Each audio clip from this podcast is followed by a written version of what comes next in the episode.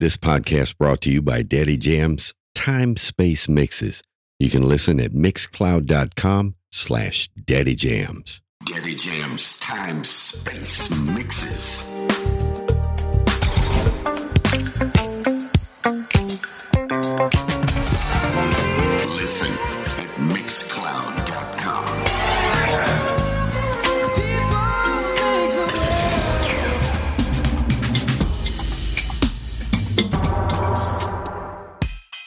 Welcome to TBF, a Browns fans podcast.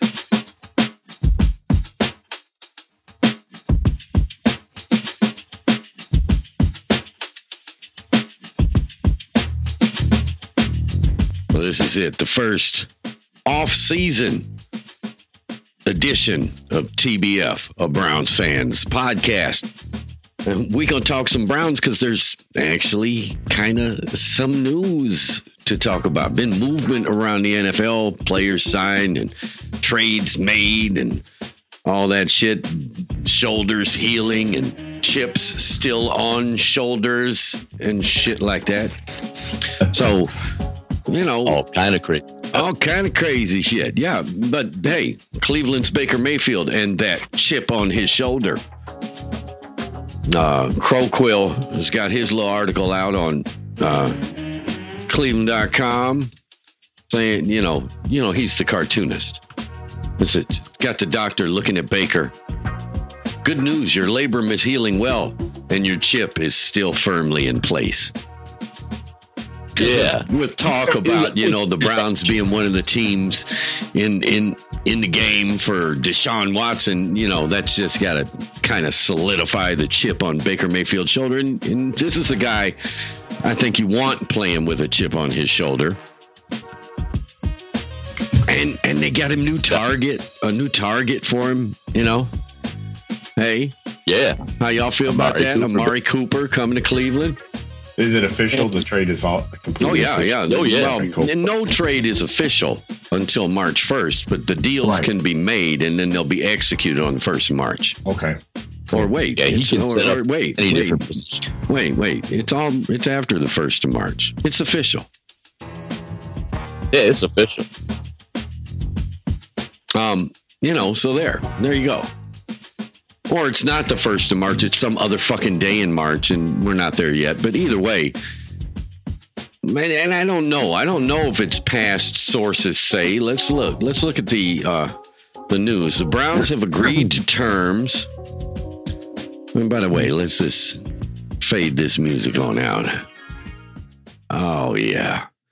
So the Browns have agreed to terms for a trade with the Cowboys of Amari Cooper. Browns trade for Cowboys wide receiver Amari Cooper, giving up a fifth round pick in 2022 and swapping sixth round picks. And it apparently that's all. Okay, so that's a sounds like a good deal to me. It sounds like the Cowboys really wanted to get rid of his ass, you know? Okay, uh, so here, D-line Cleveland, Ohio. This from the Home and Garden reporter herself, Mary Kay Cabot. Oh the my Browns god. have find a way. The Browns have found a way to make Baker Mayfield dangerous again. Either that, or they've just made a new starting quarterback. Uh, made a new starting quarterback to be named later. Very happy. Okay, so leave it to Mary Kay to just add that little bit of drama in there. On Saturday afternoon, the Browns traded for Cowboys four time Pro Bowl receiver Amari Cooper, shipping them a fifth round pick in 2022 and swapping sixth round picks, a league source told Cleveland.com. It gives them the number one receiver they sorely needed, especially after Odell Beckham Jr. forced his way out of Cleveland midway through last season. The trade will be official at 4 p.m. on March 16th. So there you go. The start of the league year. So it is it is the date. It is not official until the 16th of March. So I suppose, you know, at some time before then, both teams could pull out of the deal, but I doubt it, you know. Although right. the move is really catching criticism in Dallas, as you can imagine. Oh no, it sure it really is. Uh huh. Yeah. Uh, the Browns will pick up the remaining three years of Cooper's contract at 20 million per year, but none of it is currently guaranteed. How about that? Which means that renegotiations will more than likely take place. Uh, his 2021 base salary of 20 million will will fully guarantee on March the 20th. So if they don't if they don't do something in the first four days, he'll get 20 million for the first year anyway. Right. Which uh, is is a big hit when you think about it.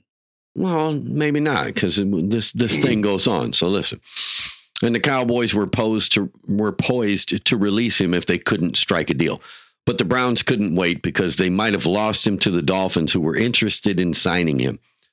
Cooper, who will be 28 in June, is from Miami and might have wanted to finish out his career at home. The Jaguars were also among the interested teams. Shortly after news of the trade broke, the Browns granted five time Pro Bowl receiver Jarvis Landry permission to seek a trade before the Browns release him. So I know that initially folks were talking about the possibility of Landry also staying um, and it being Landry and Cooper, but it does not appear that that is the plan. Okay. Yeah, Uh, it doesn't. I wish it was so. though. Yeah, I was hoping. So. I was too. Yeah, He was the number one receiver last year. Landry is heading into the final year of his contract with a cap hit of $16.379 million, and he'll likely have a hard time finding a taker at that sum. If he can't, the Browns would love to have him back at a reduced rate. So, again, it ain't a done deal, but it Right. might be a slightly disgruntled Jarvis Landry if you get him. Or approving Jarvis. I mean, it should be proving. It should be. Well, yeah, becoming- once he, I which- mean, there's a there's an acceptance factor though. Right. Okay, he's Well- going to go from disgruntled to proving himself at some Right. point. Right. Right. Okay. I mean, Right, I, do, I right. do feel bad for Jarvis in the fact that I think the stats lie a lot because he was out a good bit last season and Yeah, he's, he, he was playing whatever injured. Through Yeah. injury and through everything Right. else. So his numbers are actually not nearly as bad as what they look. So, You so know. the the word they met with Landry's reps last week to discuss a restructure, but nothing was agreed upon. Hmm. Coach Kevin Stefanski and General Manager Andrew Berry would like him back at the right price. If they trade or release him, they'll save about $15 million on the cap.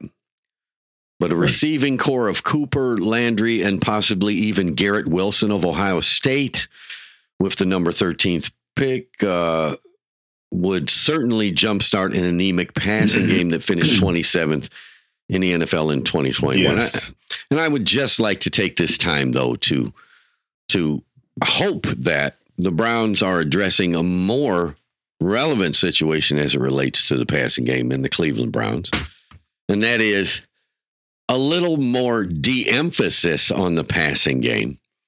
Uh, in, in other words, a team structured like the Browns, we should be seeing at least an even split on passes and runs in the game, if not more heavy on the run, uh, because of the running back uh, corps. Now, Right. and I don't want to dismay anybody here, but the word on the street is that Kareem Hunt is a possible trade uh, asset for the Browns, given the emergence of D'Ernest Johnson. Right. And they put the um they did um I forget what it's called. They they put whatever Yeah, on they the- tendered they tendered, tendered D'Ernest right, They Johnson. tendered D'Ernest Johnson, right? In other words, I really like this. I think everybody really likes D'Ernest, and, Oh, and yeah. given given the fact that that uh, Kareem Hunt has had um, limiting injuries in the past two seasons, where whereas Chubb has also been injured both of the last two seasons, Mhm. but came back quickly and came back strong. I'll, I'll say this in, about in, that. in in the case of Hunt, just let me finish. In Yeah. the case of Hunt, Okay. he was able to come back, but was right back out of the lineup again. In other words, he hasn't been able to get back on the field and stay on the field, and he was virtually non-existent during the last three uh, games of play. Right. I just wonder if D'Ernest Johnson, and I, I, I like what he did when he did it, can do what Kareem Hunt does. You know how he, that reckless abandon that he runs with when he's Well, healthy. Well, what I was gonna say to that is this: be to be honest, the running styles are a little different, and Right. um, Hunt is a little more forceful, but Chubb and Hunt do have similar. They are both what you would call more so complete backs. Chubb more so than Hunt. Okay, so when they're they're Right. splitting, we're basically splitting similar running games, not the exact same, but similar. Okay. Um, Hunt is definitely a little more straight downhill than Chubb is. Um, yes. yes. But they're very similar. D'Ernest actually gives you something different. Uh, Mm, yes, he does. Yes, he does. so- he gives you a wide game for real. Right. Um, and and again, it, it, it remains to be seen. I think he's shown flashes of it, but uh, oftentimes one of your backs ends up being a slot type guy in the receiving game. And I think D'Ernest might be able to fill that. I know Kareem Hunt can. Okay. right. So we have to look, but this this article goes on, boys, and it gets just a bit into interesting. And keep in mind the source, okay? But the Browns also knew they had to be aggressive because many of the top receivers were already off the market in Atlanta's Calvin Ridley, Tampa Bay's Chris Godwin, Green Bay's Davante Adams, and the Chargers' Mike Williams. Cooper's 20 million a year average uh, has him tied for fifth in the NFL with Williams among receivers. It appears the Browns are giving Mayfield every chance to be successful in 2022 and rebound from his worst career season in 21. But the organization has done its due diligence on a number of veteran quarterbacks, and word on the street is that they are still hunting around. Uh, listen, here you go. Here's the meat, baby.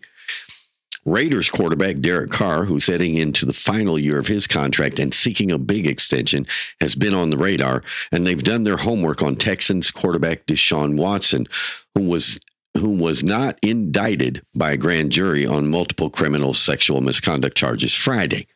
That's the one that I think really Yeah. needs to be looked at. Yeah. The 12th pick in the 27 in 2017, uh, Watson still has civil suits pending and faces a possible suspension. Watson, coveted by a handful of teams, has a no trade clause in his contract, but might want to come to Cleveland with Cooper on board, Landry possibly back, and a premier blue chip rookie on the way. The Browns also have Donovan Peoples Jones and Anthony Schwartz and a championship caliber roster needing some elite quarterback play. The Browns have the offensive line to protect him, the running game with Nick Chubb and Kareem Hunt to complement him, and the Super Bowl caliber defense to match him. The Browns have assured Mayfield's reps that he's their starter for 2022, but it hasn't stopped them from exploring all their options. They don't view some of the available quarterbacks, such as Jimmy Garoppolo, as a clear cut upgrade. But no one can deny Watson's elite status, and Carr is also intriguing, although the Raiders fully intend to keep him. Their new coach, Josh McDaniels, might not be eager to trade him to Cleveland after they snubbed him for their head coaching job in 2020. The Colts are also expected to make a big push for Carr, a three time Pro Bowler. The trade for Cooper gives the Browns some flexibility at their number 13 draft pick, enabling them to use it on a defensive end in a trade in a trade for a veteran quarterback or to even draft one if Malik Willis fails. They can Mm. also they can also still spend it on a Wilson or a Drake London or have an envied and and have an, an envied receiving corps. The key now is for the Browns to treat Cooper like the NFL royalty that he is. They must give him something close to the 117 targets a year he's used to and give him the chance to have one of his trademark 1,000 yard seasons. In his seven seasons, he's eclipsed a 1,000 yards five times and finished 11th in the NFL with 92 receptions in 2020 and 14th with 1,114 yards. That season, he also demonstrated he doesn't necessarily need elite quarterback play to excel, with Dak Prescott injured most of the season.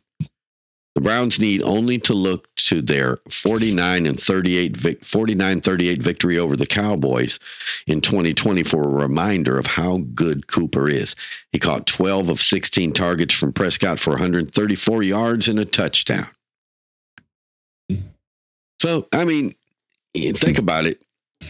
The Mm. the plot thickens. Um, again, I don't, little bit. I don't think that the final word is in on Mayfield and whether or not he will actually be the starter, and whether or not there are other options for the Browns. The Dak Prescott yeah, is a certainly intriguing. Dak Prescott has to be intriguing. If anybody, I mean, not Dak Prescott. I'm sorry, Deshaun Watson has to be intriguing to anybody who's really watched the league and watched. Look, let's f- just forget about Deshaun Watson's off the field antics for right now, and let's talk about the player Deshaun Watson. I remember watching Deshaun Watson win the national championship against the Texas Longhorns, led by Colt McCoy. Okay.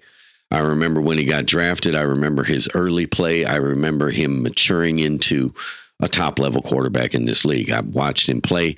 He is accurate. He is mobile. He is all the things that you'd like to see in a quarterback, including kind of close to prototypical size. What's what's Watson's height? Not sure. Yeah, I'm gonna find it. I'm gonna try to find out here. I, I think Jeffrey's looking it up. Oh, okay. Height. He is 6'2", 215. 6'2", 215. That's Not that's a good receiver. That's a good Yeah. receiver size right there. So I mean, Yeah. stout. Now, now let's just let's just be fair. And at the upward estimates of of Baker Mayfield's height, I guess if he stands real straight, you could call him six foot, but most folks would call him five eleven. Okay, Right. and a half, and a half.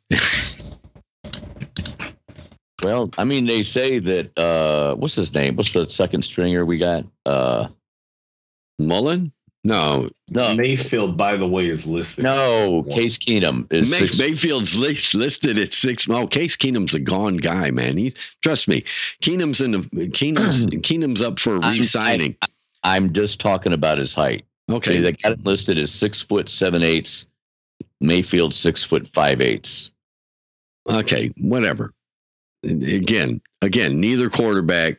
Um, listen, if, you, if, if the Browns spend any money re-signing Case Keenum, I'm going to be pissed because they got a kid in Nick Mullens, okay, that showed us he can play the game. He And literally Mullens literally played a game. It was not it was not crazy like spectacular, but he made no mistakes. He something no has to be said for making no mistakes. He made Right, no right. mistakes. And the only other time that you can track Mullens playing in an NFL game when he came into sub for the 49ers, he did the same thing.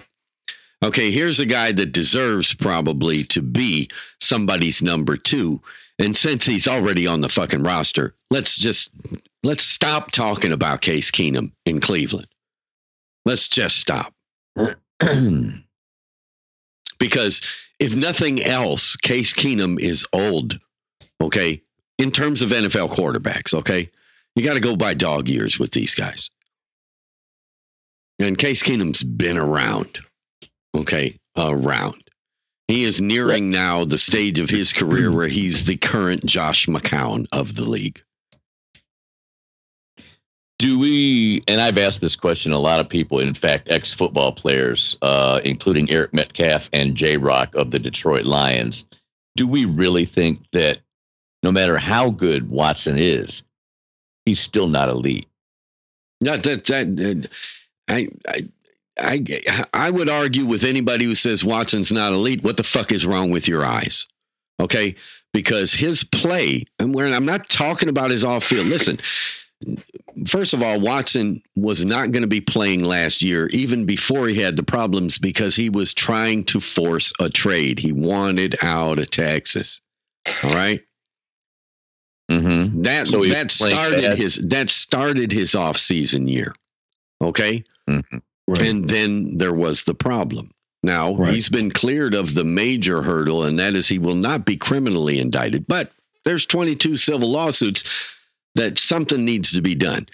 And and again, will Watson settle these? I would. I would if I were him. Okay. I mean, I'm I'm seeing that uh reading that the Texans could possibly opt to keep him. Sure, After sure they could. Yeah, Sure they could. I mean, and and listen, with a new head coach in Lovie Smith, who wants an opportunity to win, and what's the guy they currently got at quarterback in his second year was a rookie last year. He looked all right, you know, but he wasn't no Deshaun Watson. No. Yeah, so why wouldn't you keep But Deshaun? Deshaun I mean- Watson's athletic ability at the position of quarterback places him amongst the elite quarterbacks in the league. I'm sorry. Well, I would. I, I, I would also just- I think he's number 10. Uh, That's what I think. I think well, he's if a you're top 10, that makes you elite. What's Mayfield? did- Well, What's Mayfield? What's Mayfield Mayfield? 18 or some shit Yeah, like there that. you go. Okay. Well, I always, I, I'll I'll tell you this: how I always viewed his top is elite is top five. That's why I get annoyed when Yeah, that's people are. Okay, that's what I but but that's why I get annoyed when people keep throwing around elite quarterback because the term can't even be thrown around the way It's people throw it around. loose. It Way uses way used way too loosely. But I will say this: if we if this if nothing ever stopped and Watson kept playing on the pace that he was, we would be considering him a top five quarterback right now. right, because the- he the was news would be considering him top five. because My in thing his, is, in his uh, last but wait, wait. Oh, in his last couple seasons, he was literally in the running for MVP. Right. Okay? You don't do that by playing eh okay ball. Okay? Well, my uh, uh, the other addition into the definition of elite quarterback is has he won anything? That's my question. That's why he Well- wanted out of Texas, baby. yeah. Because Well, he knew he wasn't going to win anything there. so my thing is he's still got to prove that he's elite, in my view. Well, you- wait. Okay, I when mean, a that team may be so. when a team but I is mean, clearly holding a quarterback back, why does the quarterback have to what prove that that team sucked? Okay, I I'm mean, just I'm gonna tell you all I'm saying is this. I mean, I'm not saying that's a valid not not a valid reason to say whether somebody's elite or not, okay? But your ESPN and talking guys would be influencing people to say he's elite if he had never had this problem because he'd have went into the next season and he'd have performed the same way and we'd be like, he's got to be top the five. bigger Watson's got to be up there, whether he I- made the playoffs or not. I think the bigger question for Cleveland in considering Deshaun Watson ought not to be whether he is or can be an elite quarterback, because that I think is a question that will answer itself, and you can statistically answer it by looking at his play up to this point. Is he really a dickhead? Okay, that's what we need to know. Okay, and if he's the dickhead that he could be based on on the 22 civil suits and the potential criminal charges that were again the grand jury chose not to indict okay but that doesn't mean he ain't a dick okay? And and so what what what the browns need to be doing their due diligence on is making sure if he was a dickhead is he still a dickhead okay? Because we don't need that shit. I don't care how good he plays. You know, and I want to give him the the the benefit of the doubt that over the years, with everything that's been you know happening, he's 26 now. Is he has he matured? You know, you want to give him some benefit there, but yeah, that that other part is really uh, Well- something that they Browns have to think about. I think. Right. So uh, let me let me I'll I'll say this. I'm going to give you a list of the top 10 quarterbacks last year, okay? And so this this may put perspective in what we consider elite and stuff because there's going to be a couple guys left off of here that people are going to be like, "Oh, what? I think I thought he was, you know." So you got Aaron Rodgers, Joe Burrow, Dak Prescott, Russell Wilson, Kirk Cousins, Matthew Stafford. This is in order. Tom Brady, Kyler Murray, Jimmy Garoppolo, Patrick Mahomes. Now, most of that list you can't argue with, right? Right. Okay, so that's there's a couple 10. names in there. I was like, huh? Really? You're right. So Okay. that's top 10. Now, if we shrink that to top five, right? And we go top five's elite quarterback, right? You have Aaron Rodgers, Joe Burrow, Dak Prescott, Russell Wilson, Kirk Cousins. That's it. That's your elite last year. Now we would people would argue, oh, I'm taking Kirk Cousins out for Tom Brady. Okay, fine. Argument taken. Who else do you take out of that top five and not call elite? This is stats. You know, Okay? I'll be honest with facts. you. I'll be honest with you, and I have. Yeah, I'm, I'm on record as saying best quarterback in the AFC North is Joe Burrow. Yeah, and But, stats but say yeah. given given given the level of sacks and the amount of picks that he did throw in, in the playoffs specifically, I question top five, but if he's statistically there, I I, I, I stipulate okay, great, but sounds like a down year in quarterbacks for the Well, NFL to me. Well, Okay, well so- look at it this Right. way as well. We've been saying this. You can have an elite quarterback, right? And Yeah. still not win the Super Bowl. Well, this Okay. this much is true. If if we do top five, right? Stafford wasn't an elite quarterback last year. He was a very, very good quarterback. Okay. And he won the Super Bowl against the elite one, because that would be Joe Burrow. Yeah, that's true. You don't have to have the elite quarterback because elite has to be stopped. That's the same as being in the NBA and going like a star to a superstar or talking about top five. Top five is top five. You don't talk Well, about top mm. five and go, well, that guy looks good on the field when he doesn't looks. No, you go by what they do. It's stats I- have to be there. I agree. remember I agree with Oh, go ahead. But I agree with Jeff. Uh, there, but there's a lot of talk out there that, you know, you know, because of the Trent Dilfer thing that happened, right, with the Ravens, that yeah, that was then and this is now, and that the quarterback actually does need to be elite. And I'm not saying I agree with that because I agree with Jeff. but there's a lot okay. component- I, I, I, I again, out there. Yeah, the biggest argument toward that no the quarterback doesn't have to be elite is Matt Stafford won the fucking Super Bowl. Yeah. I'm going to say this about Right. Matt Stafford. And I was just, that was the comment I was coming in with. I remember talking to you, Hugh, before the Super Bowl and telling you, look, Stafford's going to throw a pick a game. All right. And what you're hoping, Right. if you're the team that Matthew Stafford's on, is that pick comes early in the game. Otherwise, he's going to break your heart late in the game. So he did throw a pick. And he did. He did throw a pick early in the Super Bowl, and it turned out that he also threw three fucking nail 'em fucking passes on that final, final drive. Okay, and, and Yeah. Stafford's got that Yeah. kind of arm, so you know statistically he might not have been one of the elites of the league, but that arm is undeniably an elite arm. Right. And and again, Oh yeah. the No knock on Baker No Mayfield this past year was his accuracy was off. And it has to do with the kind of quarterback that Mayfield is because of his diminutive he- size.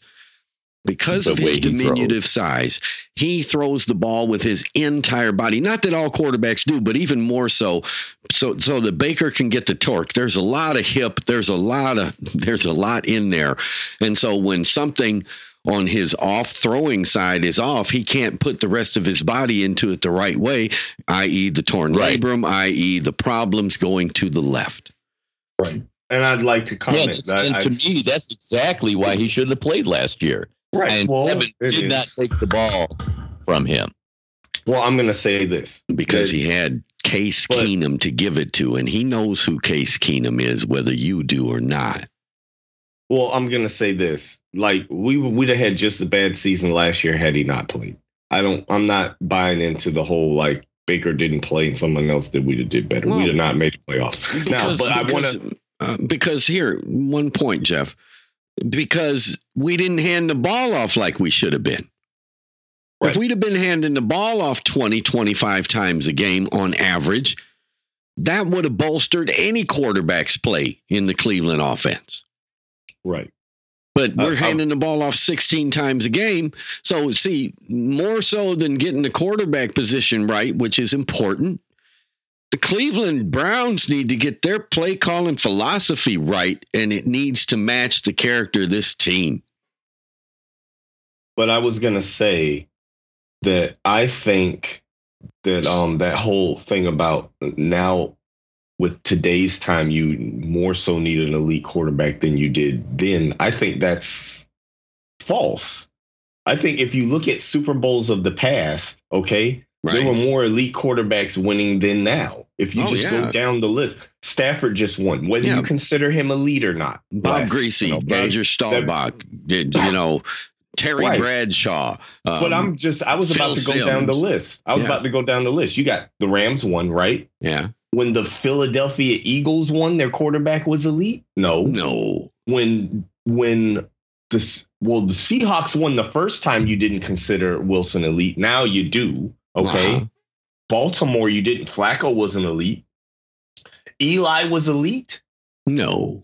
Any of those times? I mean, there's been No. quarterbacks to win. Eli was the most erratic quarterback that ever won a Super Bowl twice. You know, If you said Eli was the clutchest quarterback ever, I'd be all on board for it because Oh, yeah. he's made some ridiculous in the moment ridiculous plays. late game throws. There you go. Right. But I mean, he wasn't elite. So if you go down the list, there's so many non-elite quarterbacks who have been re- winning of recently. Based on me to- having the elite quarterback and being that being the formula for championship success, the Chargers should have won twice already because Justin Herbert, I'm going to tell you guys, physically, he is the elitist.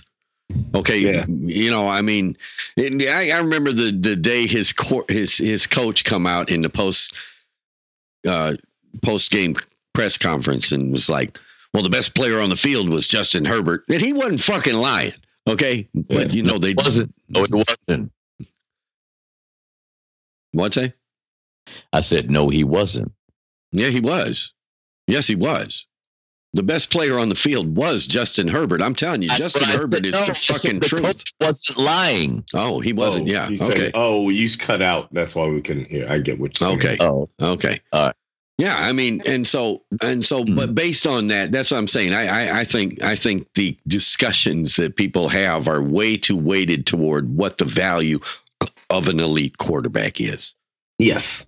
and I think last year it was just used way too much. It was just ridiculous. It was like, "Well, this guy's elite. No, there are only five elite quarterbacks. It's just like the NBA when you talk about top five. There's only t- t- five top five players, and they're really most of the time not really too arguable. Okay. Well, not only then that, you have really good guys. let's think about this. The Lakers got arguably either the top one or two player in LeBron James because still at this age, yes. he's And- dropping 52 nights in a row and they can't fucking pray for a win. Right. Okay, but they you know finally what's got funny one. about that one? You know what's Yeah. funny about that one? Because uh, uh, I read all the even the Cavs stuff and everything else, and everybody always has all this hate. Oh, he's too old. I, and they were talking about his son, right? Because Uh-huh. you know he wants to play with his son. And I'm sitting here, I'm like, man, when that kid comes into the NBA, he's Yeah. going to get drafted by somebody. Uh-huh. Okay. Because if you LeBron is still a top five player, all the crap can be talked if you want to. If you go to PR ratings and every and um advanced metric that they've ever used to try to determine it, he's a top five player this year. Not not not only that, not only that, LeBron James. has said, whoever drafts Bronny, I'm going to do whatever it takes to get there. Which means he'll take shit for salary if that's what it's necessary. Okay. That's what and I'm he saying. had two 50 plus point If- games. if tomorrow you took a fourth round pick, right? A set a sixth round pick in the NBA, right? And attached the top a top five player to him, he'd get drafted top ten. Yeah. Yeah. Yes, he would. okay. Yeah. So that's why all this argument about that stuff, I'm like, he's a top five player right now. If he stays that way by the time his son comes in, he'll get picked. But now let's think about it. What good has having Kevin Durant really done the Brooklyn Nets at this stage? Well, Okay. nothing because their whole experiment failed. All right, And that's, there you go. And he's a top five player. And by the way, I'm going to stand by my original prediction that at least initially the winners of the trade were the 76ers because Oh yeah. Harden has reinvigorated that team. I will say this too. I think later on, um, Ben Simmons and Kevin Durant that New Jersey, I mean, um, Brooklyn will be feeling good about it. Oh yeah. My fear on that is you'll get to the same kind of situation where you're in a situation where, look, Kevin Durant's had Russell Westbrook before, right? Yes, Okay. he has. You're gonna need more out of somebody. Okay. And when you need more out of somebody and you're looking over at this guy who's putting up stats like LeBron, other than shooting the ball, right? And you're looking over at him, you're like, can you shoot a little more? It's gonna be the same issue again. Hey, for all the same detractors, for for all the detractors of the beard, uh, he actually became the NBA leader in three points made. He's done ridiculous. He passed- he passed Ray Allen. I'm just saying he passed Ray Allen. Okay, and and that's that's something. Okay, Yeah, I, I didn't think he was going to do that well, but he did very well since he's gotten with Philly. oh, he's got Yeah. Joel Embiid on the inside, and that doesn't Joel hurt nothing. beast. He's a beast. Yeah, Right. Yeah, and, and there you go. And that's enough basketball. Back to the Browns. Yes, that's enough basketball. I only use that as a comparison just Yeah. to show like all sports have the problem. You know what I mean? But in the NFL last year, it was just thrown around too much. Elite Oh, quarterback. elite- yeah. Everybody was elite quarterback. Well, you know, I was getting my hair cut the other day at Sports Clips, guys, and uh, first take was on. And, you know, sometimes it's hard to like Stephen A. Smith because he's always making a point just to make a point, And it's sometimes hard to even think, does he even believe what the fuck he's saying? it's, it, Yeah. it's just and and so it's these are the guys the guys yelling in the mics and making the point just to be on the opposite side so you can watch two folks arguing um it's like Mm. yeah i'm not even sure if that's a valid point you know but a lot of people take that as their sports intelligentsia and and, and Right. they just roll with not- that as their understanding right. And I like to say they're not like all mad. They're not all bad. Okay. right But like like you're saying, it can be a guy like Baker, right? Who's just in the media a lot and everything. And we didn't consider elite to begin with. We were arguing whether he's very good or average because people are calling him average. And I think he's better than Hey. average. Okay. i think he's better than average myself I'd like to interject something about Baker, and I think people, uh, especially people I talk to about sports, miscon- misconstrue my desire to see him do well,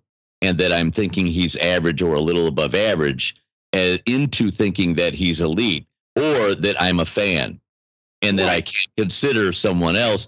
Uh, my my, you know, I just want to say that I want to see Baker do well, and I think the Browns should give him a chance because of 21 and because of how 2020 went. well And I think he deserves the chance. It's the same point I was making with you the other day when we were talking, Hugh. And that is, yeah, you can have your misgivings about Deshaun Watson.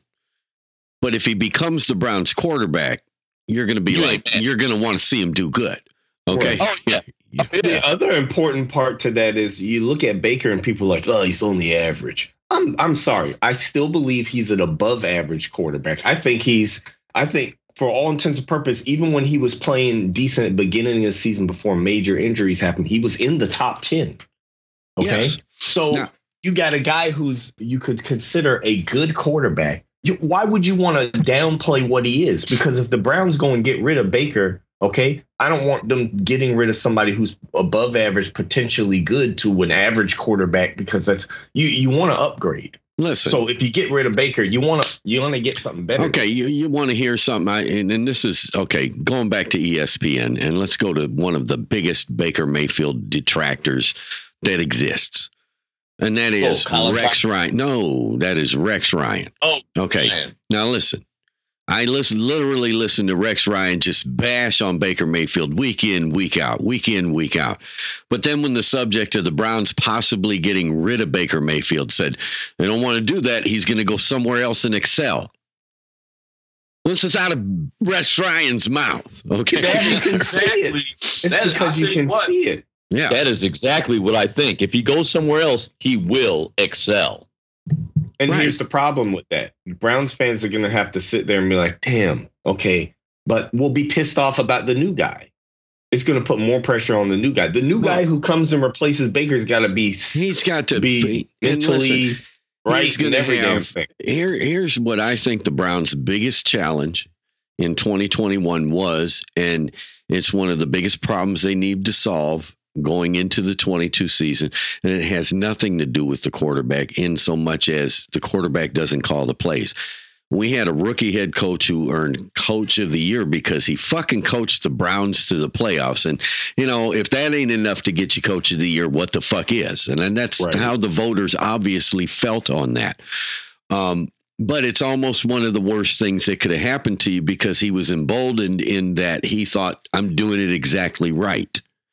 And Right. he's not, and he wasn't because No, when you got a team, when you got a team built like the Browns, you have to you have to play to your strengths. And I'm not saying that our passing game is our weakness, but if you lay it out on a table and you was stacking chips, right? Like in your in a poker game, we got more of those fucking running game chips than we got passing game chips. And there was two Right. problems with the passing game. One, you did have an injured Baker Mayfield, not injured to the point he should have been out of the lineup, but injured to the point that your play calling should have compensated for it. Okay. Right. And and we didn't do that. We tried to treat him as if he wasn't injured. All season long, we would hear our coach say, It doesn't affect his play. It doesn't affect his play until the last fucking game of the year, and they don't play him. They say, Yeah, it's clearly affected his It's play. affecting his It's- play. it's- Yeah, we what would the fuck? We would abandon the run way too quick because they were loading the box. And, Now, and like, I- No, the we didn't abandon the run way too quick because of anything anybody else did. It's because of what? Listen, Freddie Kitchens did it because he was a dickhead. Okay? We don't mm-hmm. know exactly why Kevin Stefanski's done it, but it needs to change.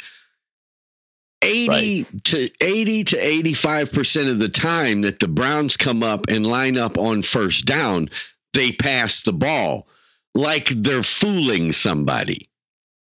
If you do that the majority of the time, and all people know is that all they have to do is load the box on you, and they're literally dictating what you're doing as opposed to you thinking you're being smart. Okay? I mean, they watch film too. Hey, you want them to pass on first down, just load the box. That's what I thought was silly about it. It's because it's like you're going into the game, you're like, oh, hey, this team, they're never going to get it. We got them, guys. I mean, Yeah. I'm, uh, okay. My problem with the, the, the passing on first down as well is it almost prevents you from being able to use play action properly, which we didn't use enough. And we this didn't is use a- any play action. We got the best running game in the league, no play action. And this is a team whose arguable strength is their play action game. Okay, if and it which is built on the run. You can't have Nick Chubb. Listen, while Nick Chubb has not run the rushing title any year he's been in the league, he's been in the running for it every year he's been in the league. And you could argue that the reason he never's won the rushing title since he's been in the league has to do with the fuck fucking fact that his coaches won't hand him the ball 20 times a game. Well, I mean, it's true. He has the best rushing average since he's come into the league. There you go. Um, and when you're when you're averaging five plus yards a carry, Five point four. yeah, you, you goddamn well need to be getting the ball twenty times a game. And and I, I listen. I'll never forget this. And this was everybody remembers Ricky Williams. Now, do you remember when Coach Dave Wannstedt was uh, coaching the Miami Dolphins and Ricky Williams was his back? I watched him on Monday night, and they said, "Well, you know, they're going to have to pa- hand the ball to Ricky Williams at least 20 to 25 times tonight to win. Well, Dave Wannstedt went him one better, and he handed the ball to Ricky Williams 41 times in a victory. Okay. Because when you got a back that can just bowl through people like that, and you you he can't do it if it's the ball's not in his hand. And by the way, I was Listen. slightly off. You've been complaining about that, for it. about the Browns for decades now, no matter what the regime was. I'm not sure I understand why. No, but but but at Exactly. least when we were complaining in the past, we did have some a guy that might have been a good running back at one point in his career, but was Right. was a shadow of his former self. We got a guy in the prime of his career now. Prime. Okay. Yep. We get we got him as a rookie. Nick Chubb is a beast. Dude, d- d- listen, I live in Georgia, okay? And these folks down here, these these dogs fans, they love Nick Chubb still to this day and he wasn't even Oh. part of their championship team. Okay? man, man.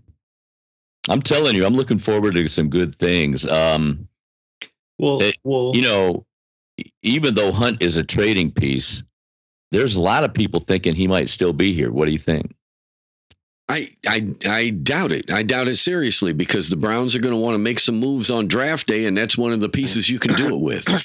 well, Yeah. I'm going to tell you this: if the Browns trade for Amari Cooper, I think you're going to see Hunt go just because they're going to they they you're playing into a surety mode. You're playing to okay, we got to make sure we fill our holes because we you're playing to win. You can't Yes. make a trade like that and not play to win. You're Mhm. playing to win. So I would actually expect Hunt to go, especially especially with the, considering fact that emergence they- of D'Ernest. Right. With- with- if we didn't have the emergence of D'Ernest, I'd expect him to stay. With the emergence of D'Ernest, I I almost can't see him or Hunt. One of the two. Well, Okay. and, and again, having tendered D'Ernest, you you you clearly they have telegraphed their decision. Right. Okay. And it's hard for me to imagine that there's not a team somewhere that don't want to get a Kareem Hunt on their roster so they can even out. Listen, bottom line is the more balanced of an attack you can have, the better off you are in terms of being able to meet any down distance situation. Because whether you can pass or run effectively, you want to be able to do both in almost any situation. And I, I believe that the combination of Chubb and D'Ernest gives you more flexibility than It, te- it technically does. Now, this is as me this saying that D'Ernest is as good as Hunt. I'm not saying that at all. no. No, But I am you saying he can't you can't take the, the fullness of of Hunt's career from him, and let's just remember what he did as a rookie. Right. Um, he, you know, didn't he win the rushing title? I'm not sure. Uh, if he didn't, he was like one or two. I mean, and Yeah, with he the Chiefs when he was with the Chiefs, and and all I'm telling you is, is Kareem Hunt is a badass, and you know there there'll be there'll be some bittersweetness on the day, say that that news comes out because you know Kareem Hunt he's a hometown kid, you know. Mhm. Yep. It's always nice to see a hometown guy do well on his hometown team, Exactly. But but Man, Kareem did that for us too. He was on that 2020 team that went to the playoffs and went a game deep. yeah, and he did well the whole season. But again, I would say that that I am looking for uh, an an improvement curve on step Kevin Stefanski because if Kevin Stefanski uh, remains the play caller, which it appears is going to be so, okay, and he does not change his mo in terms of balance, in terms of run pass balance, there's going to be issues in the front office side with Kevin Stefanski and he'll go from coach of the year to two years later, hot seat coach. if he doesn't shape up. Uh, one of the things about Nick Chubb that I think is just exemplary is he missed what four or five games last season and still had 1,300 yards, not getting the ball nearly enough. Well, Yeah, and man. uh, right, not getting the ball nearly nearly enough. Nick Chubb for his career, okay, Uh-huh. averages 80 it's like 89 88 yards a game okay he averaged 89 last year I, actually for his career it's around 83 but his last two years it's been 88 89 you can't if you even take those numbers okay and start multiplying him getting normal carries and stuff it almost equals winning rushing title Absolutely. just can't have the averages like just this. give me one not win just give me one five game stretch where you give him the ball 20 times a game, please.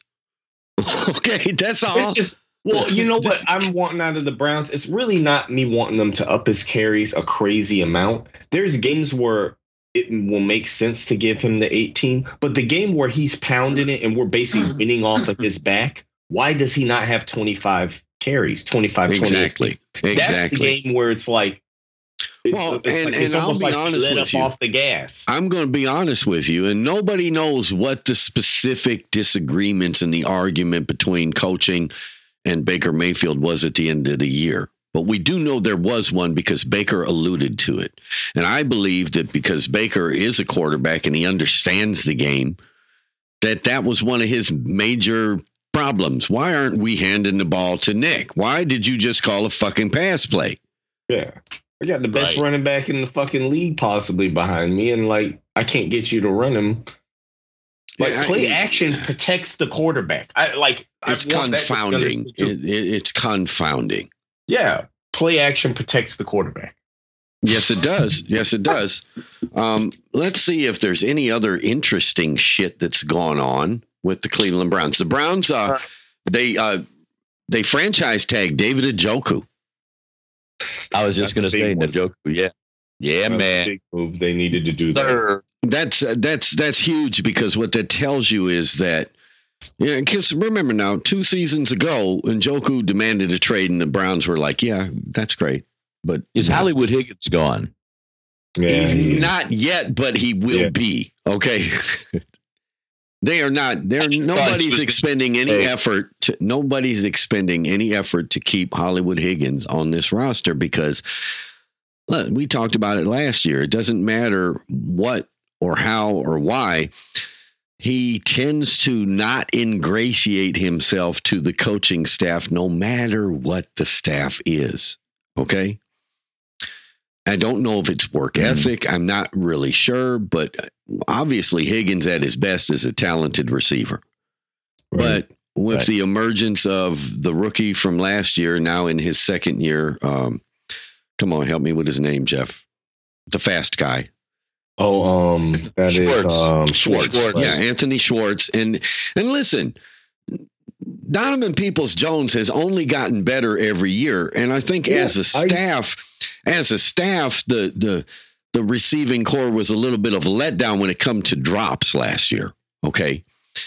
I- I'm not going to put that all on the receiving corps because I think the quality of the ball they were receiving probably wasn't as good as what they were used to. Okay, in that Right. Baker was he was challenged. Okay, but uh, all that's going to be better. Uh, how, how about this? J.C. Tretter, as the president of the NFLPA, uh, is uh, hey, Yeah. Again. he's doing his job, baby. He's For doing his job time. for players.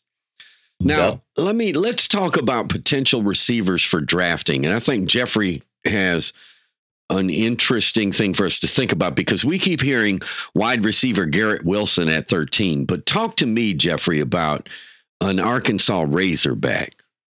Okay. Um so lots of lots going on. We got a big talk about Wilson. And I do not think Wilson is bad. Okay. It's just my personal opinion for the Browns. Uh, you- me- Even if you look at Peoples Jones, okay, Uh-huh. he's he's six two, okay. Um barely 200. Okay. This kid is he's listed six three but he at the combine he did height at six two, but that may mean in shoes he's six three. Okay. okay. Um, which is totally fine for me. That that's what you are on the field, that I'm fine with that. You know what I mean? So, but whether he's six two or six three, he's he's 225, 230. Okay, that is the if we're talking about like metrics of size and who that compares to, that's TO. Right. And we're talking about Treylon Burks, right? Treylon Burks, yes. Right. That is so that's that's that's like you drafting T.O. T.O. was not drafted high in the draft. You know why? Because he did not, he was not fast. Okay. He had good hands and he was a big guy. That's not what you and when you're drafting, it's always about the speed and everything else. Okay. We got speed on the Browns. Well, here here's another thing when it comes to Treylon Burks, and understand that one guy's coming out of another position. Right. Um, but the easiest comparison for modern NFL fans who don't remember young T.O. is also a San Francisco 49er, and the role that Treylon Burks could fill would be Deebo Samuels. Right. Right. You don't always need speed to get open, that's for sure. Well, and the the perk to that not only needing speed thing is this: he probably in the combine had some of the best hands. Okay, yeah. you it is something to be said. That why is Gronk so hard for teams to play? Um, play. Um, you know what I mean? Game plan against. Mhm. Because if you put anything on him, he's bigger than them. Okay?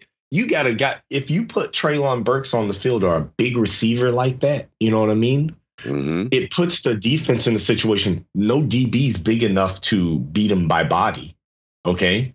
And That's if you right. put a linebacker on him, he's too fast for them. It's I'm a gonna- mismatch. It is a mismatch that you can't do. It's why T.O. saw, caught so many touchdowns. Was T.O. known for the crazy amount of yards? No, he got a lot of yards, not a crazy amount. Okay. But if you got in, in the red zone, you're getting a touchdown. Right. He had so many things going for him: moves, Right. moves, and height. Height, size, Yep. he could jump. I um. if you have a body like that, you can't press the receiver. Why was T.O. so good? Why was Cris Carter so good? You can't press them. If you can't Right. press a guy at the line and you get in the red zone and he's bigger than you, what the hell are And you going to do? when it when it comes to receivers of diminutive size, there's not a whole lot of Steve Smiths out there. No. Okay. no. And, Nah. But I now, if you see one of those in the draft, by all means, Oh, take please. him. That's my rec- Yeah. that's my favorite receiver. It's one of my favorite Um, players ever. I wanna throw that, something but there out. are none of those out there. you know, we're talking college, but there's a rumor going around, and I don't think it's going to become true by any stretch, but What? there's a rumor that says that the Browns could possibly go after DK Metcalf. I don't see it happening, No. but wow. What I saw if that it one did? too. I saw that Yeah. one Well, too. but Now, what I here's the will thing. I think I think the Amari Cooper trade kind of kills that. kills that. Right. Yeah. Now, what I'll say to that is this: the Amari Cooper thing happening. We're talking about drafting a receiver, right? Which I'm still not against us drafting with the 13th pick. But what it does open up now, if you get Amari Cooper, right? I'm not saying you still don't need another receiver on the other end, maybe to draft. But like you said, we do have Peoples Jones. We have other options.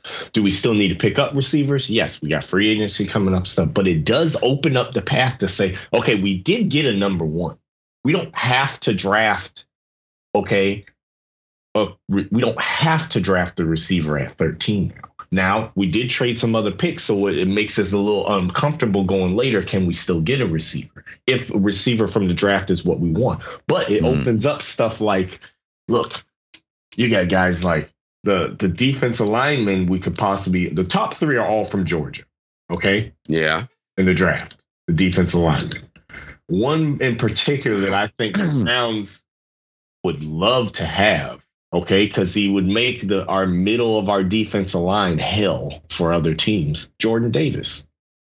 Okay. He's 341 pounds. Okay. Six six and runs a 4.7. Okay. The last guy to have sort of he was light, he was actually not as big as him. Okay. So he's bigger Mm. than um um Warren Sapp was. But Warren Sapp ran a four six at being like 320 and you know whatever Heidi was, six three or whatever. That's crazy Right. speed for that size. This guy has crazy speed for the size he has. If he got any kind of penetration in the middle, you have a huge guy that you have to put people on to stop from getting through. You know how much pre- that will lighten up Garrett? If you have to Mhm. double a guy like that in the middle of the line, defensive Okay. line, So let me ask you a question, Jeff. Is is your opinion that we should take that number 13 pick, draft this guy, the defensive lineman, interior Right. lineman, and then what are the chances that Treylon Burks would fall to the second round for us? I would say um, it's a possibility. Or would that be somewhere where a trade involving, say, a player like, you know, you find a team that needs a running back and Kareem Hunt, and you now you trade back up into the late first round and you take Treylon. that. See now, Hunt could be your your piece to get a trade up. But what I will also say to this to that is this. I love Treylon Burks, right? But there are some other receivers. There's another guy we've been linked to. I can't remember his name, but he got injured last year. He played on USC. Um, I could probably look up his name right now. And also, while you're looking at stuff, Jeff, Yeah. and, and you, don't have to now, and it could even be for a show later. Okay. But a question that I want answered because it intrigues me is that DPJ Right. is a sizable receiver. First of all, height and weight wise, he's maybe not the exact same class as Treylon, but close. Okay. right. And eh, what is the evaluation on the development of Donovan Peoples Jones? And is he looked at as somebody that could literally be coming into his own this year?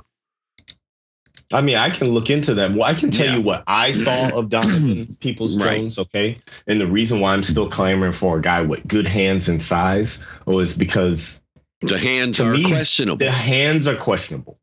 It's not the other stuff. Okay, because he obviously, when we were trying to feature him for the bit last year, the last three or four games, he was getting open. Well, He not only that, but I, w- I would like to. I, I would like in this case to point back to 2020.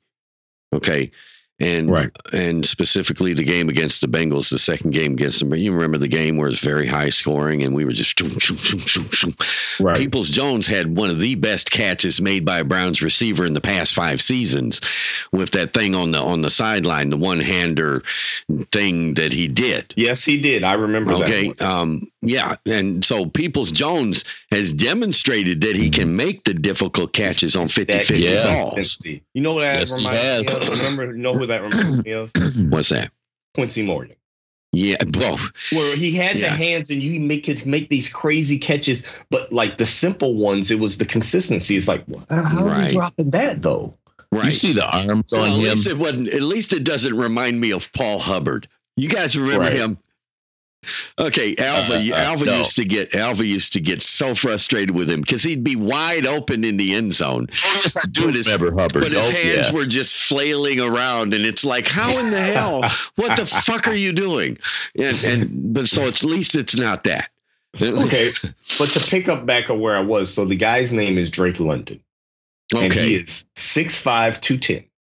Well, now there's a there's a shot, and he really looks like somebody that could be there in the second round. Later, he had an Yeah. injury last year. Okay, so he was going to Okay. be hard. Now I think he's been getting gaining ground on pulling up, which would make other guys pull down. Okay, so I I do think the Browns could draft a defensive lineman, and there's more other than I said. The top three are all from Georgia. But I would Okay, really there's- like. I'd really like to get that interior guy. I mean, Oh, I yeah. think that I think There's that a- more so than sewing up the other edge. Because imagine this: Yeah. you've got you got Myles on the edge.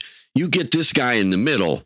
The other end can look a lot better if you're collapsing the middle, like Shaun Rogers used to. right. Yeah. right. But I think, you know, oh, by the way, Clowney, think he's gone or will he stay? it's almost a surety that he's gone because he doesn't want to stay go. because he's he's already seen what the Browns want to pay him, and he said, "Yeah, you know what? I'm going to go look." Look, I mean, my my com- other comment I want to make. There's Jordan. There's Jordan Davis, and that's who I would love the Browns to pick. That's who I want them to get. Okay, but there's also also Devonte Wyatt. Okay, he All played right. next to Jordan Davis. He's 6'3", 315, runs a four seven. Oh, That's good too. Okay, and then there's his other teammate who's on the edge. Okay, who's 6'5", 275. well, Georgia has really got a problem Georgia on the defensive three- line, don't they? Yeah, they lost some guys. Yeah, they lost guys. some guys. Man, damn. Yeah. So what I'm saying is any three of those guys I think we pick, they will help immensely on our defensive line. I would take any of them. I would love Jordan Davis more than any of them, any of that. I, if they picked him, I think we'd have we'd have what we wanted when we had Shaun Rogers getting somebody else on there that could take advantage of him being there. Right. All right. And that's crazy to say we have Myles Garrett and we'd be drafting a guy that, to say, oh, well, Myles Garrett, take advantage of what we're, we- you know, that's crazy. Okay. So I'd love them to do it. You'd have a defensive line that people would be afraid to play against. Okay, so I want to cover one more thing before we get out of here, guys, and it's something I've said a couple times, but a guy named Chad Porto of uh, let's see what side the Factory of Sadness at the Factory of Sadness has a headline that sums it up for me, and it's an article worth reading. And you guys can go to the TBF Nation uh, Flipboard magazine. And if you're not doing Flipboard nowadays, listen, I know a lot of people are getting their news from you know your traditional websites. Um, and that's great, but uh, some people want a place where they can go and find curated news where people diligently put together information that's not just the latest clickbait headline where you can actually find some information.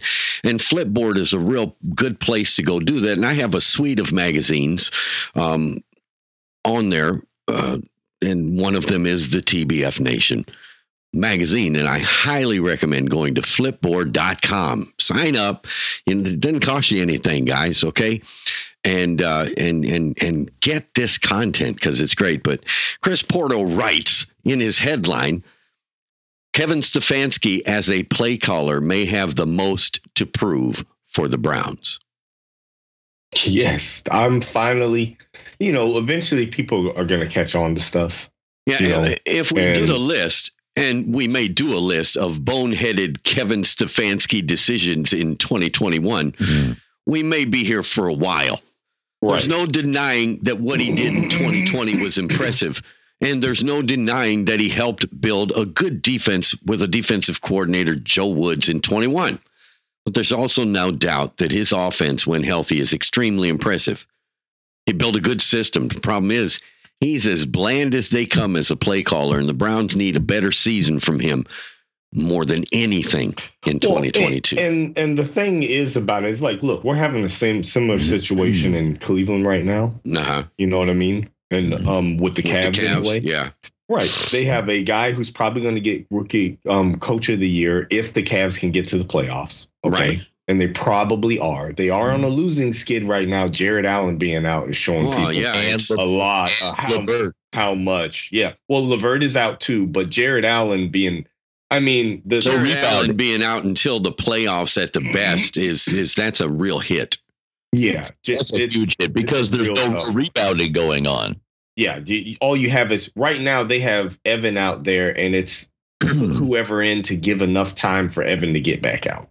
Okay. Uh, basically and it's just it's it's going to be tough for them to pull games out against the good thing about it is they don't have the harder part of their schedule was the first part of the year this is the I- easier part but they may lose more in the second part because they don't have jarrett allen jarrett allen to me Well, again, it was my fear for them up front. Yeah, I, I felt like the Cavaliers during the first half of the season before the break were playing playoff caliber basketball while other teams clearly Yeah. were not. and and you you're right and you know what i think the problem with it is now is because they the Cavs play the kind of defense that forces other teams to be engaged, and now it's Right. on because the teams are starting to play them like they're a top team and not a bottom team. So Right, they're exactly. fully engaged, and the Um, Cavs have to stop. E- even even with Allen and LeVert out, I was pleased with the way they played against the Heat. Now they lost it in the last, you know, and let's face it, they only lost the game. Well, I think it was 13 or 14 points to the Heat, but only 10 points to the Chicago Bulls. I think they could find a way to pull this together without the two pieces that they need desperately. Right now, the comparison I'm trying to make is you got the same thing happening there. Bickerstaff could possibly win, and then the next season you're going to be looking for Bickerstaff to make improvements or continue on the same growth. Okay. Mhm. Stefanski won coach of the year. And then this past season, he did not continue the growth. Okay. Right. No, That's he rested on the period. I guess. That's just period. He didn't do it. It's real easy when when you get the confirmation of coach of the year from your peers and and the sports writers and everybody. Um, what happens is uh, you start to believe your own hype, okay, and maybe some of the reasons why you got there, that chip that was on your shoulder that made you the coach of the year. It's just not as pronounced, and and so I'm looking for a bounce back for Kevin mm-hmm. Stefanski because the critical birds are out now and they're tweeting their song. Okay. Right. I, I think the other big problem with the Stefanski and the coach of the year and the dynamics behind it is if it's a young team not that hasn't achieved yet and you get coach of the year, you're almost looked at as a coach of the year who's good at developing players. Yeah. Um, yeah. Something's got to happen with that. We got a young team and they regress some. You, they Oh, should yeah. be progressing, not regressing. But but mean- again, again, and I will just say this, and and I cautioned people about this midseason last year that that the Browns were literally in a statistical position to where they won a lot of their games in in the three to seven point margin. Okay. And the statistical average of the number of games that they won in that low margin were that teams that did that, especially being ahead of schedule, if you were, and made the playoffs, actually underperformed the next season. It's Right. a statistical surety almost. What And- happens when shit doesn't go your way? Right, exactly. And so that that that there were a number of Browns wins in 2020 where the ball kind of bounced the Browns way, if you will. And it, that didn't happen in 21. not to not notwithstanding the fact that you your quarterback gets injured game two and then Right. re-injures and then re-injures that shoulder again in game four okay and yeah it's it, all that happened but kevin stefanski's play calling didn't help at all. no, did not. Um, I, I yeah, that was rough to watch in the 2021 season, it and absolutely was I, I still feel that Case Keenum would have done better than Baker. I, I, I'm but sorry. I, I still feel like everybody that's crying that should shut the fuck up about Case Keenum because if there was anybody in Cleveland who knew who Case Keenum was, it was Kevin Stefanski who brought him over from Minnesota. And a coach No, is going to play his quarterback based on his feeling of whether he can win with him or not. So I have another take on that. Let me ask you this.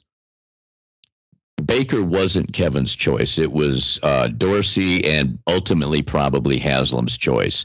Yeah. So did did Kate did I'm not saying he didn't want to win, but did possibly Kevin hang Baker out to dry? No. Kevin Stefanski played the quarterback he felt he had the best chance to win with, which is what any coach would do. I will. I will say this tonight. He was wrong. Well, no, I he will wasn't. No, he wasn't. Because listen, whatever the Browns' record was this past year, if Case Keenum had been the starter throughout the year, I guarantee you it would have been worse. I, I, I will say Mhm. this to this. I'm still not on board with the Case Keenum would have did better thing. The re- here's my reasoning why.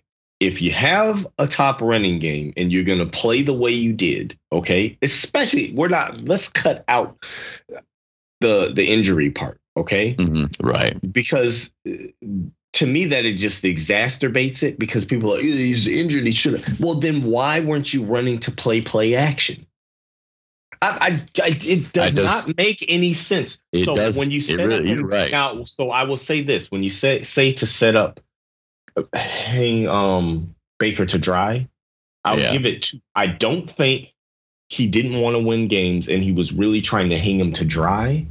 But what he was doing is, for some reason, it was almost like a It wasn't fun. showcase. Well, no, it was almost like a showcase of Baker. Okay, and we will win this way, and Baker will be elite. And it's like that didn't need to be done that way, though. It- I, but, but he wasn't calling plays to help Baker out by any stretch. yes, it Well, was. He was calling He plays was calling as pass Baker plays, was pass plays, pass plays. No, it was like no. Baker, get it done. Baker, get it done. And, And he wasn't getting it done. How many times did you have to see that before you started but, running but the ball? you for keep him? saying that Case Keenum would have done better, and I don't see anything Okay. in Case Keenum's career except for one season. And keep in mind that he had Dalvin running the ball. Okay, and they were a run heavy team the year he guided them in 2018. Well, Okay. Let me make my, my point to what I was saying and why I don't think that's the case either. Okay. Is because how I look at it is he's playing them like he was playing and calling plays like he had Aaron Rodgers. Right. Yeah, right. And he did. And no team, Tom Brady and Aaron Rodgers, you can put 90% of the quarterbacks. Are there some young, is there's probably one of these, maybe Joe Burrow, somebody who could probably do it. You can't call plays like that for just about any quarterback in the league. You can't do it. You just can't call plays the way that Stefanski was doing it. You're not making it easy, okay? It's not Tom. Brady out there, he's going to pick apart anything no matter what the fuck you put in front of him. That's not who you have. I mean, I, I can't tell you how many of us, including myself, were tearing our hair out. Excuse me, I have none to tear out, but uh, literally because of watching what was going on with the play calling with Stefanski last year. It was Well, just but- so upsetting. But but but what I'm saying, and then so and listen, I, I honestly just want to say this: anybody who's sitting there making the argument is either falling into a really bad theory, and the people that are actually positing this theory in the first place aren't watching quarterback play, don't understand quarterback play. But anybody who's saying that because you may as well say Case Keenum should be the starter over Baker Mayfield, even without an injury, if you're making the argument that he could have done better. Mm-hmm. No Okay. team in the NFL would do that. I'm going to say that here Okay. right now. No team in the NFL, if you gave them the, ch- the choice right now, would you want Case Keenum your starter or Baker May- Baker Mayfield would end up the starter on every single goddamn team in the league. Every team, if you gave them that choice right now, Baker would be the Because starter Case on Keenum every is who he is. in the NFL. And that, that's not a one. knock on Case Keenum, but he is who he is, guys. And and I just want to say, because everybody wants to say, well, in 2018, he took the Vikings to the championship game. Yeah, because they were handing the ball off at a 60 40 clip. Okay. Mhm. Okay. If, if, if if Kevin Stefanski had handed the ball off 60% of the time last year, you probably would have made the playoffs because you literally fell one game short of doing that. Right.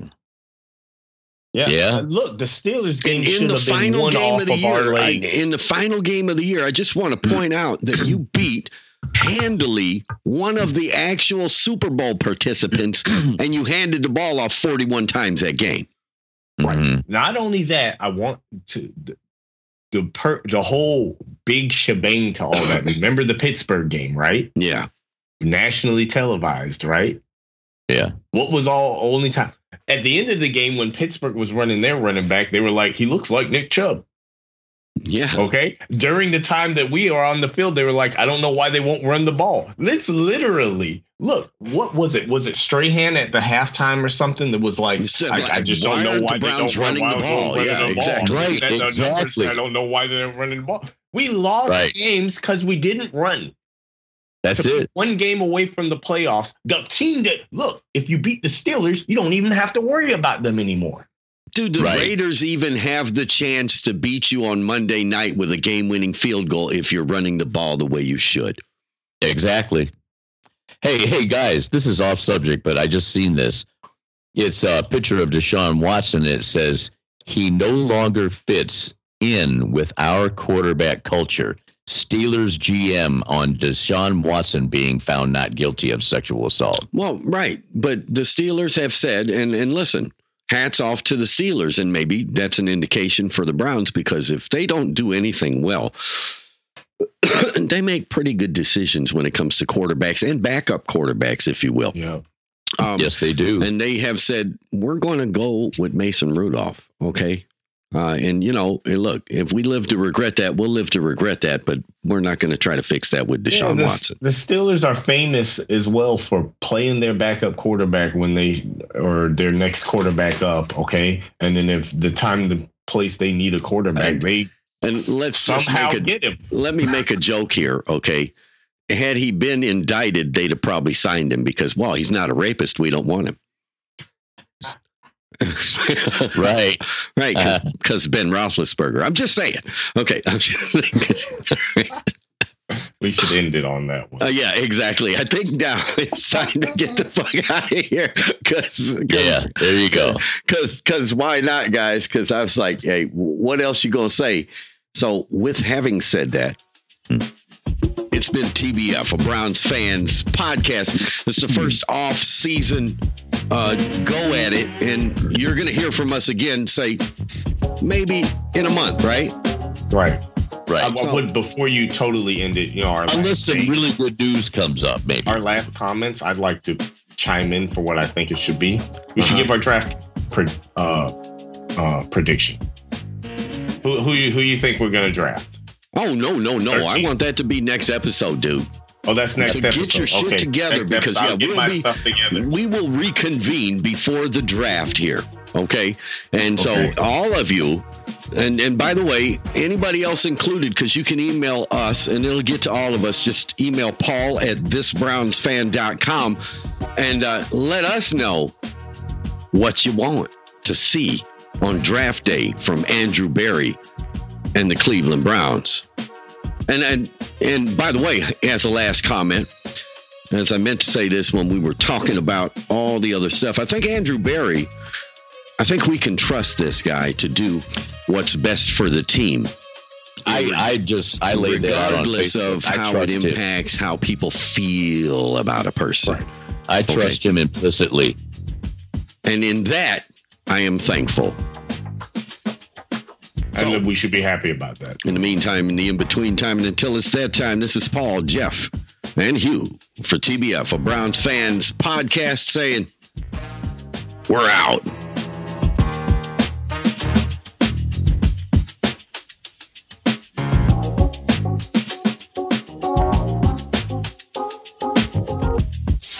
This has been a Basement Tapes production. Yeah.